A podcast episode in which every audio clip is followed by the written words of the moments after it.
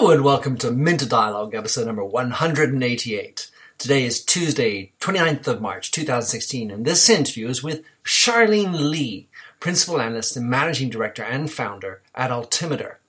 Charlene is a best-selling author, mega influencer on LinkedIn, speaker, and expert on leadership and business strategy. In this podcast, we talk about the challenges and keys to success in digital transformation how to articulate the role of leadership throughout the digital transformation process, and the need for leadership to be digital, and much more.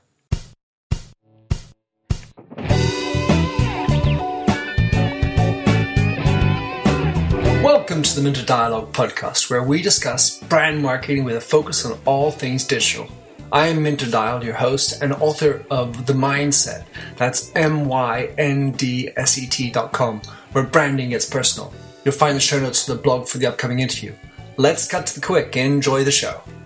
So Charlene Li, I, I would I'm so happy to have you on. I mean, I've been a fan of what you've been saying and doing and writing. So, would you, uh, for those of you who don't know, you describe uh, who you are and what's your mindset?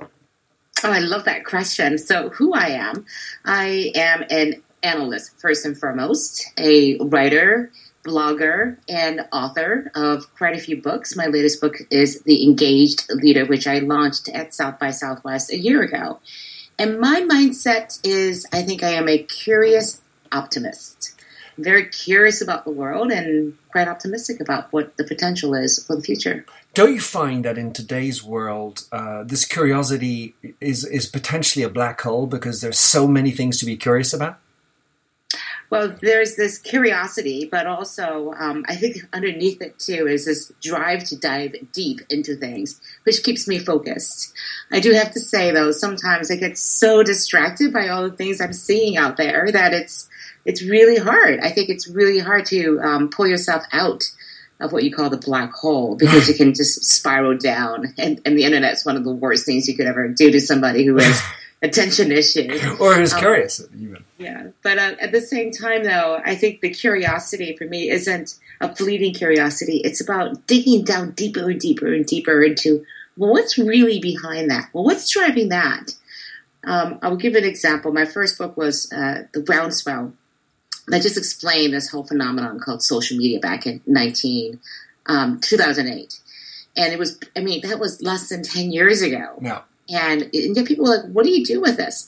And one CEO came to me goes, okay, I get it. I know I need to do all this stuff. My company needs to do this stuff. But how open do I need to be? How transparent? How authentic? And on the surface, that's such a silly question. Yeah. But the more I thought about it, I became very curious about well, what's behind that. And the, the, the reason is because as an organization, as a person, as a leader, you can't be open and transparent and authentic 100% of the time. Nobody is. Mm-hmm.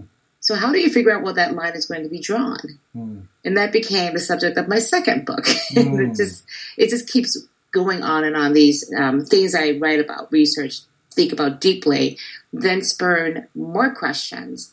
And through it all, it's it's a desire to just understand more what's really behind a lot of these questions. So on top, it's not what's on the surface, right? But on, and on top of that, you've got things are moving underneath. So as you might have explored, let's say, transparency and authenticity uh, at a certain point in time, the expectations, the the competitive set and the opportunities and risks uh, have made even that answer not you can't have a stable answer to that.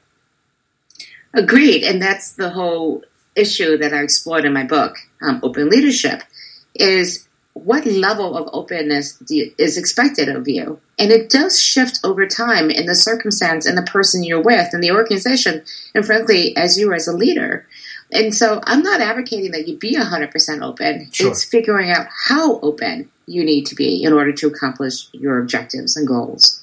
And that is a, a dance in many ways and a journey that you have to go through. And it will change over time too. And it will be different for every single person. Hmm. So the key is figuring out what is that level. Mm-hmm. And it's really important to figure out what your personal strategy, what your organization strategy is going to be you are transparent just to be transparent. You're transparent with a goal in mind. Let me just dig one second into that because I'm thinking about you know, how do you approach that as when when you are consulting with a company? Is this something that has to be a, a board level, a, an executive committee level discussion, or both, and or can it just be uh, reduced down to a conversation with the CEO? How how how does one actually establish that that level that you're talking about? Well, many times the organ- you're walking into an organization, it's already been established for you because you have a certain culture. They call it this culture that's evolved over time about how often do you share information and how do you make decisions. Those are the two ways to determine how open you are, the two hallmarks.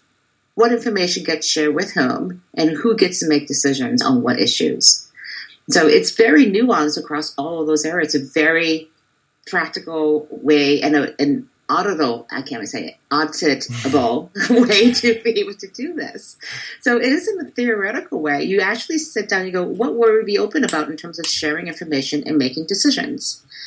And you can go systematically through that. So is it at the board level? Fundamentally, you have a decision that you've made at some point as an organization. We will share this information and not that. We will make decisions in this way and not that way. But those are done at each level and for each situation. And if you want to change that, then you need to go back to other participants in those in those processes, in those activities, and have an agreement about how open will we be? What will that process look like? For having worked in a, in a, in one large organization for 16 years of my life, L'Oreal, I I'm, I'm thinking back to this, and I'm thinking, well, just how accurate is the self rendition of how open I am. So when you go into the organization, how open you guys? Oh, we're very open. You know, everyone wants to sort of say it because it sounds like a, a naturally positive thing to be in a sense. Oh no, no, no, I'm I'm cagey as hell. I'm secretive. I don't keep anything. I keep everything from everybody. It's not exactly something that would, you know, uh, you'd volunteer. So how do you how do you overcome what might be sort of biases in the way they perceive their openness? I asked them the you ask a very simple question but it has a very complex question. The, the, my follow up would be to the supposedly very open company. Well, what are you closed about then? What don't you share? And I asked that of Facebook. Facebook is um, a, a, very open organization. Uh, Mark Zuckerberg's dashboard is visible to every single person in the company.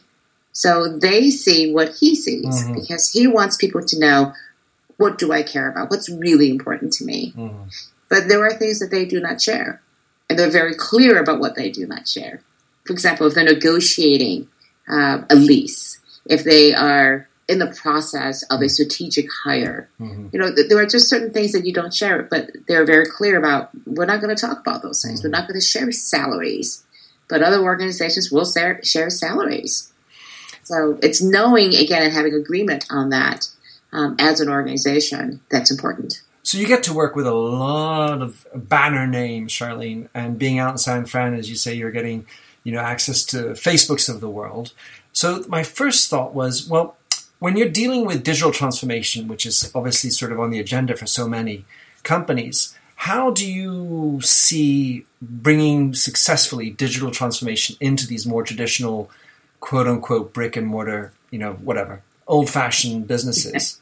well, first of all, my, my message to them is that digital transformation actually isn't very much about digital, about you using digital tools. And because they oftentimes like, what are the tools and platforms we should be on to be digital? And I go, you already know what those are. And in many ways, your customers are already digital. We think of digital transformation as more of a people issue. It is the transformation part is what's hard. It's about asking people to work and think in a different way, that mindset, as we were talking about before, which is digital in mindset. And um, because digital forces you to work in a different way. So when I talk to traditional companies, I talk about people, and in particular about their customers and their employees, understanding who they are, how they want to work, because you can't change that. That's the one thing you cannot change. You cannot change the way people are when you encounter them. And so you need to meet them where they are. So the reason to go through a digital transformation is because of a people issue, because you believe in having a relationship with them, and that one of the key ways to have a relationship with them is through digital channels. Hmm. So you can choose not to do this, and we'll talk about this later, I think. Mm-hmm. You can choose not to go through a digital transformation, but then you're saying this relationship is not going to be as full as it potentially can be. Hmm. And, and, companies go, well, I don't want that. I want the deepest relationship I can with my customers and my employees. Then I go, you must become digital then. All right. So, what would be the keys to success to making this transition? So, you've met them where they are. They are at point A, and, and they've decided they want to go deep, improve. How how do you uh, dimension success for them? Um, I think again, it's not just knowing who they are, but really deeply understanding who they are and revolving everything around that customer experience, that employee experience. But then it's setting a strategy of what is it that we are going to do to meet them where they are, because you can't do everything. And if you don't have a clear idea what your strategy is going to be, what your purpose and mission is as an organization, of how to meet the needs of those customers, then you're not giving clarity to the rest of the group, the rest of the organization of how we're going to meet our objective. So I think about the need to go through digital transformation, but how and in what ways? Because we have to make choices. Because strategy is what you will do, and just as importantly, what you won't do. Mm. And that sense of clarity, I think, oftentimes is missing. Mm. And then after that, it's it's about leadership and culture your leaders have to understand what that customer experience is, what that challenge is, the people that you're trying to reach, set the strategy, and then lead. And leading is about inspiring people to stay on that course, to set the course, and then to, to make sure that people stay on it. Mm. And bringing people together to agreement about how we're going to get that get on that road, mm-hmm. and then making sure people stay on that road. So if you don't have a, a clear purpose, that's I'm carrying, I'm capturing from what you say, that's a hindrance. What are the other big issues that then come up that, that are hard if you don't have them, sort of sine qua non, or will not, will you know, will impede real progress? How- right. Again, I ask people all the time. We sit down and they call me in, they call Altimeter in, and they say, "Well, we need a digital transformation." We need to mm-hmm. go through this. We need to become more digital. I'm like, great. So t- lay out for me your strategic plan. What are your objectives? How? What are your missions? How? What are you guys here for? And I get this sort of awkward shuffling back and forth, shifting in the seat. Well, you know, we, we kind of, but we just want to sell more stuff. Yeah. We want to, we want to meet the shareholder expectations for the end of March. Yeah, and I just go, no, that's not going to work.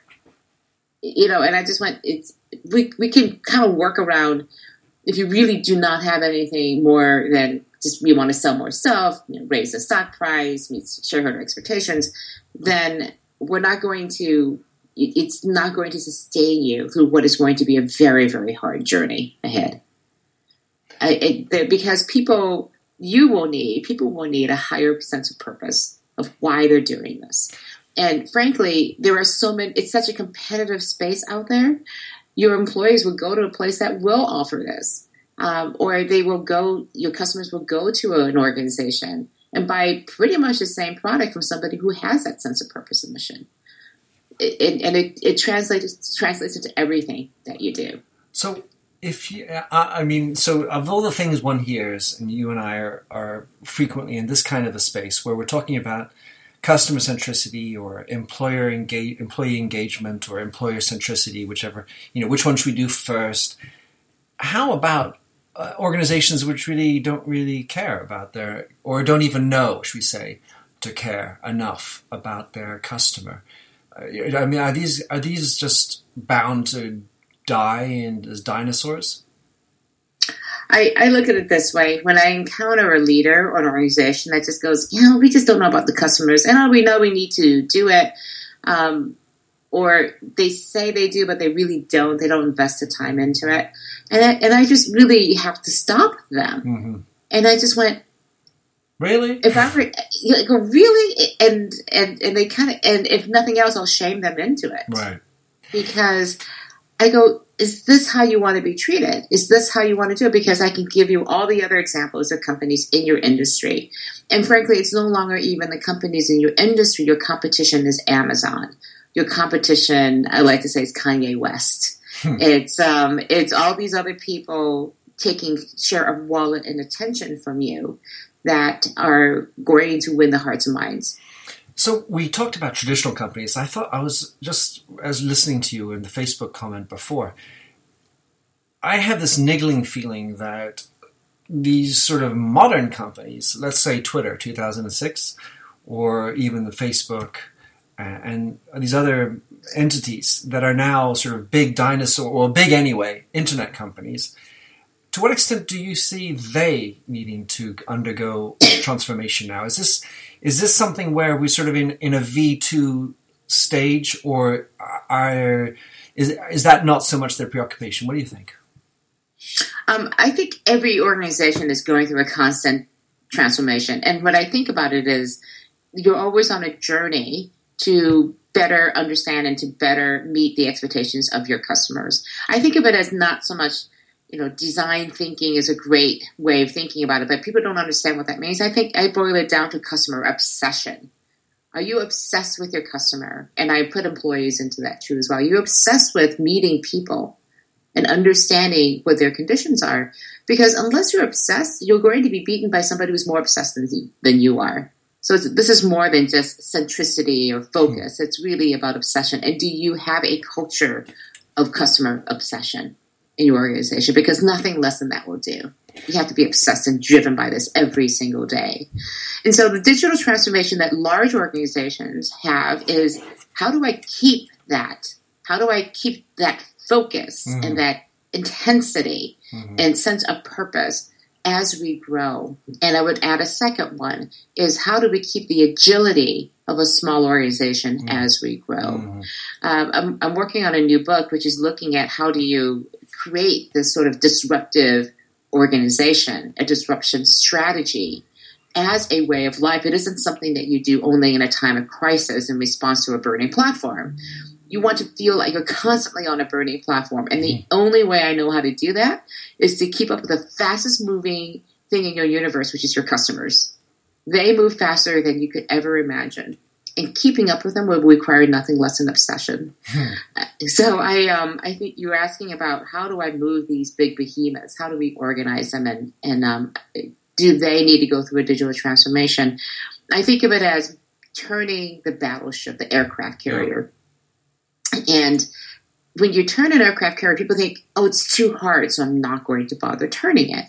And I actually had a chance to spend a day on the aircraft carrier, hmm. the USS Nimitz. Wow. And it is 5,000 people, mm-hmm. mostly 18 and 19 year olds. and when the captain says, turn, guess what 5,000 people are doing? Making They're doing turn. nothing but turning. Mm-hmm. And it takes them between two and five miles to turn, depending on how fast they're going. So it takes a very long time to turn an aircraft carrier. But my goodness, when it turns, that thing is headed at you. You don't want to be in its way. Mm-hmm. Now imagine if a large organization could turn like that. Mm-hmm. And well, just because it's large doesn't mean it can't turn. It just takes a while. But once it turns, the startups, the other players in the space better get out of its way. Well, it certainly needs a concerted effort as in you know everybody needs to be participating in that change. Which is what i talked about the sense of what the strategy is what that change is going to be what the path is going to be the leadership and the culture then to make sure that everybody understands what that change is going to be and everybody's aligned on that and then making sure that we stay on that path. All right so taking another sort of uh, beat on the story what are the types of companies sectors that you've come across that either don't want to or don't need to go digital. Uh, you know, I think of uh, I have a someone I know who who sells ten million dollar and more expensive uh, yachts. Is it really important for him and his reasonably small organization to be listening on social media or getting digital or whatever? What's how do you how do you look at that? Well, I, I, look at it this way. They may not need to be on Facebook because, you know, these larger tools, but I think for them to stay on top of the trends, to be listening to what other yacht buyers and trends are doing and maybe publishing around that. Uh, but more than anything else, it's really engaging, I would imagine, around the images. I mean, I can think about all the different ways where they would want to engage and talk with people, even if it's just a community of $10 million yacht owners um, who could share in this very exclusive lifestyle that they have. That may be of interest, that may not. But I would ask them to say, Have you looked at this? Have you thought about it? Have you considered it? Because in order to buy a $10 million yacht, you're probably are buying a $5 million yacht. Before that, a million dollar yacht. Before that, a $20,000 boat. So your future yacht buyer, you want to nurture along the way mm. and engage with them because it may take them 10 years before they actually buy from you. But do you want to only talk to them when they're ready to buy a $10 million boat or do you nurture that relationship along? Right. And having worked with some of the luxury good providers, they absolutely want to nurture that future buyer. Mm-hmm. They want to identify who they are, meet their aspirational needs, put out the Instagram pictures so they can um, put out and pin them onto their boards and they keep that on their desktop so they can dream about their $10 million yacht. It's an inspiration for them to go out and start that. Yeah, not to mention the fact that there are other types of st- stakeholders out there, like, well, let's say the magazines, uh, the child of the wealthy person who might buy it, and so on, that might also participate in the decision, right? Right, exactly. So I, I keep going back to you just never know. But and I have full respect for people who say I've taken a look at this and it's not the right thing for me, and um, it, and I have full respect for that. But I ask that you go through the process of having thought about it, mm-hmm. of making that strategic decision that I will or will not do this. I have a great example. Uh, Ginni Rometty, who's the CEO of IBM, sure. has a Twitter account, but she never uses it. And it kind of looks funny, right? She's the head of a big tech company. She's famously quote engaged. People think that she's incredibly digital as a as a leader, but she doesn't tweet. And when you ask her about it, her team, and, and I, I was talking to her about this directly, she goes, You know, I took a really hard look at it because I know a lot of my peers are using this. And she goes, I'm just not comfortable doing 140 characters. It's not the medium that I choose to be in. Mm-hmm. I don't feel I can be authentic. And frankly, I don't have the mind space, and this is not the way I want to engage. Mm-hmm. But we have it there so that we see where the dialogue, people can respond to me, and then I can take that and respond in channels where I am more comfortable.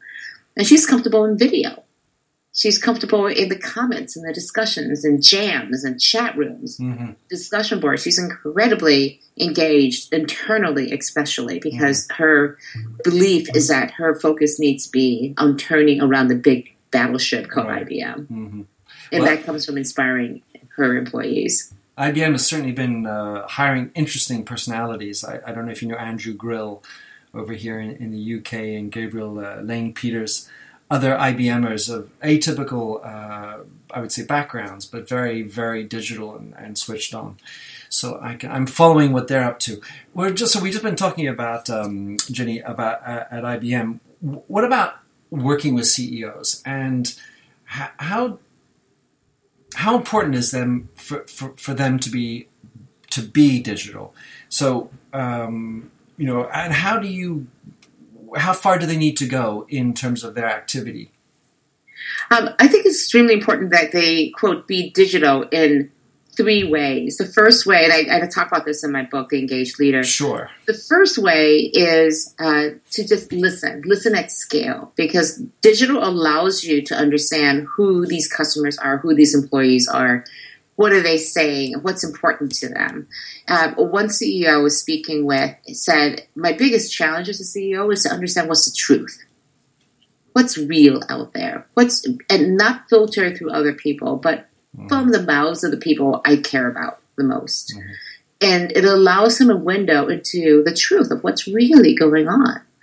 And so just that listening can be incredibly powerful. And if you do nothing else, just listen because if you just listen to um, what customers are saying, the next time you go into a boardroom meeting, you say to your team, you know, I was just on LinkedIn and I was reading this really interesting series of tweets and conversations from people from a set of our customers. What do you guys know about what's going on with that? Mm-hmm. And guess what people are going to start doing? They're going to start reading LinkedIn. They're mm-hmm. going to start going and paying attention to what you pay attention to. Right. And my sense is that as a leader, if you believe that your organization needs to be more digital, then you need to be digital yourself in whatever way you're most comfortable. Mhm. And at a minimum, be listening. Even if you're asking people to do the listening and then you come and digest that in the form of a, a, a daily digest or weekly digest. It, it doesn't mean that you have to do the work yourself. So one of the things you said was then you need to listen at scale. What were the other two reasons? Um, the other one is to share, to share to shape the relationship.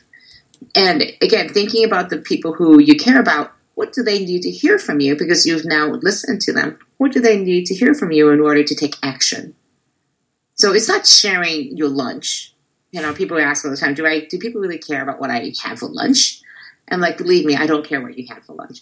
What I care about is what you talked about over lunch. What's important to you? and give me insight into how that can help me better achieve our objectives as an organization.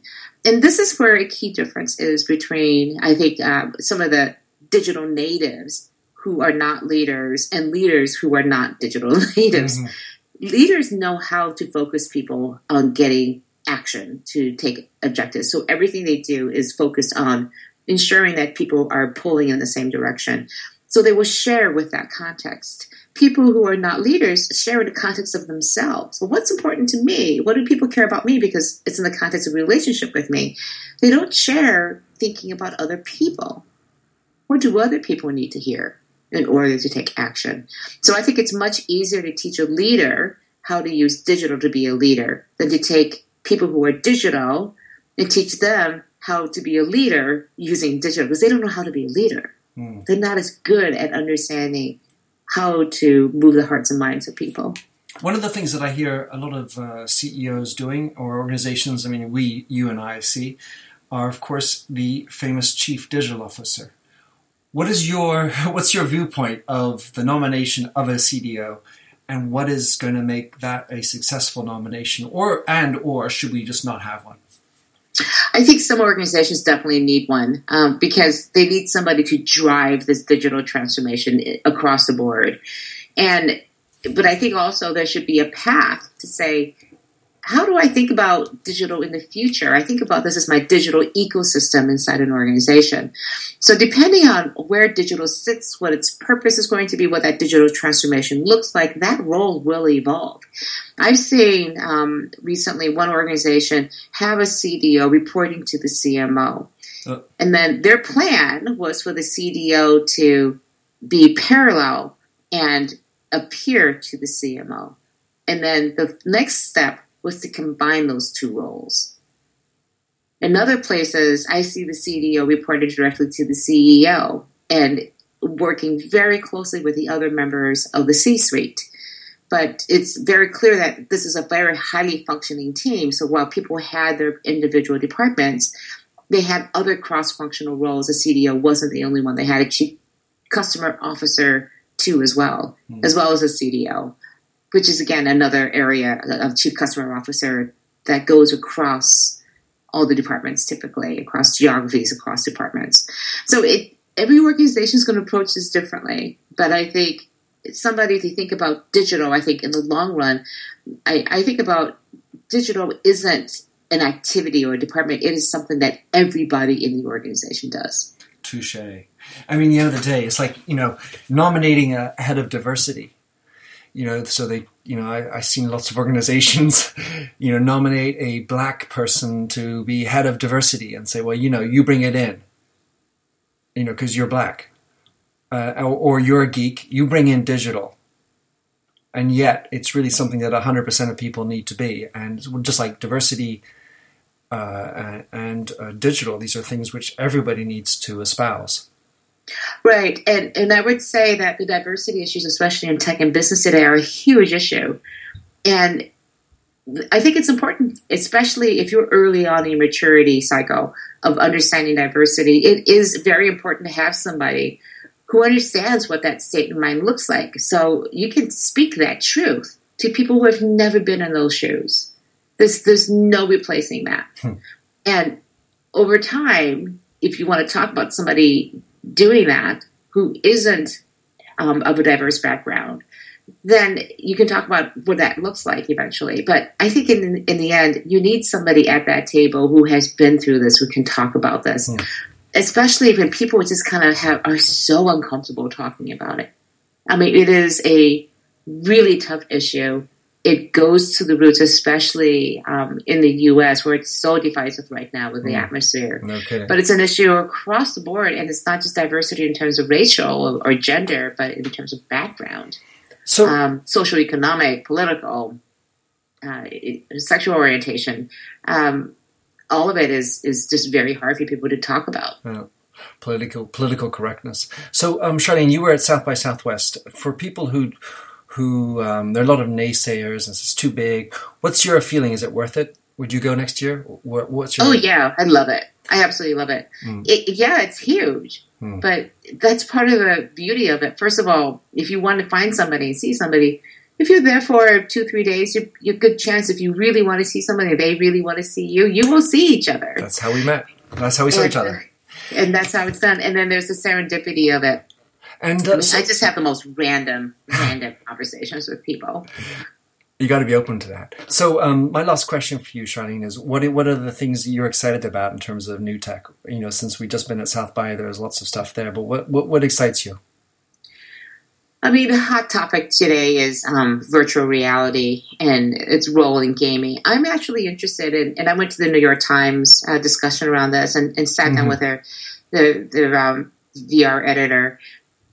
I'm excited about the new experiences and especially the empathy that virtual reality can bring to storytelling. Mm-hmm. More than anything else, what happens first of all, I just think it's so it's it's not something that you can kind of ignore when it's in the room. It's this big, huge rig of a camera right now. Right. It's just like this monster looking at you. Right. Uh, I think eventually it's going to become much more subtle. It's going to be new. T- I mean, we're so early on in this. We're like mm-hmm. in the black and white talkie days of of movie making.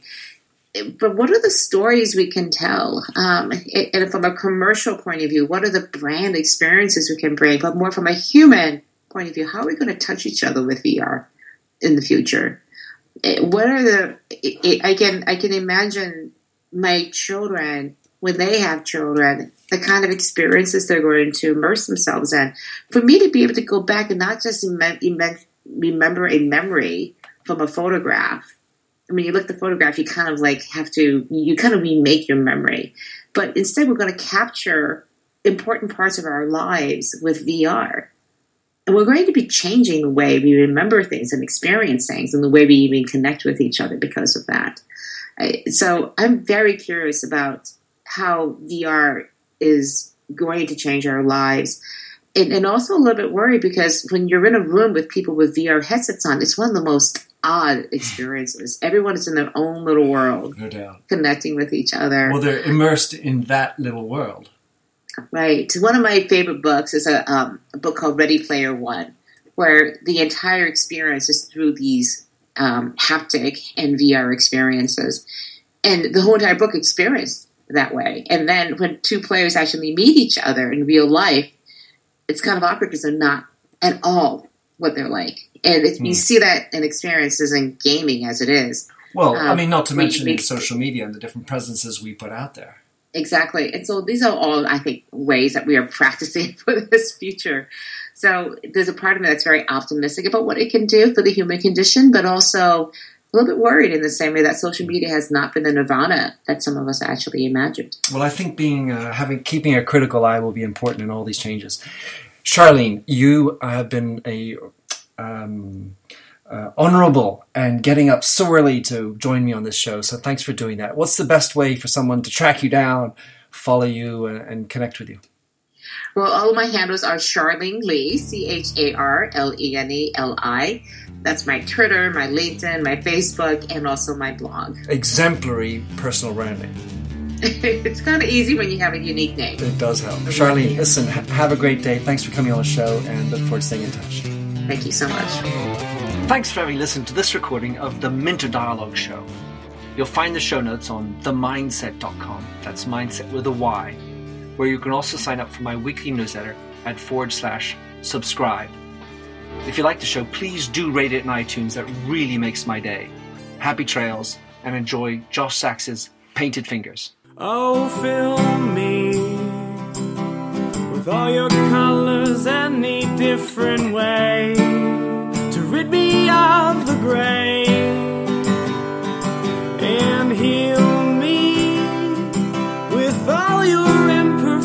imperfections that you mention in your lack of self security.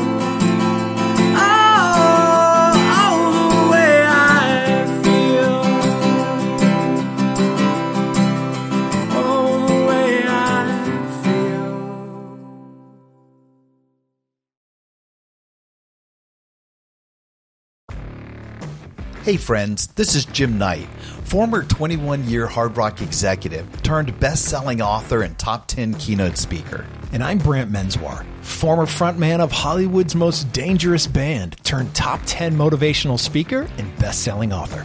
We host the how to podcast Thoughts That Rock, where we talk to rock stars, athletes, CEOs, astronauts, and even next door neighbors who share their expertise and opinions. Together, we tackle the most interesting and challenging topics of today. Whether you want to learn how to become more confident, how to deal with anxiety at work, or how to write a hit song, or use Brazilian Jiu Jitsu in life. we've got hundreds of episodes to help amp up your life and move you forward. Subscribe to Thoughts That Rock wherever you listen to podcasts and check out evergreenpodcast.com for more information.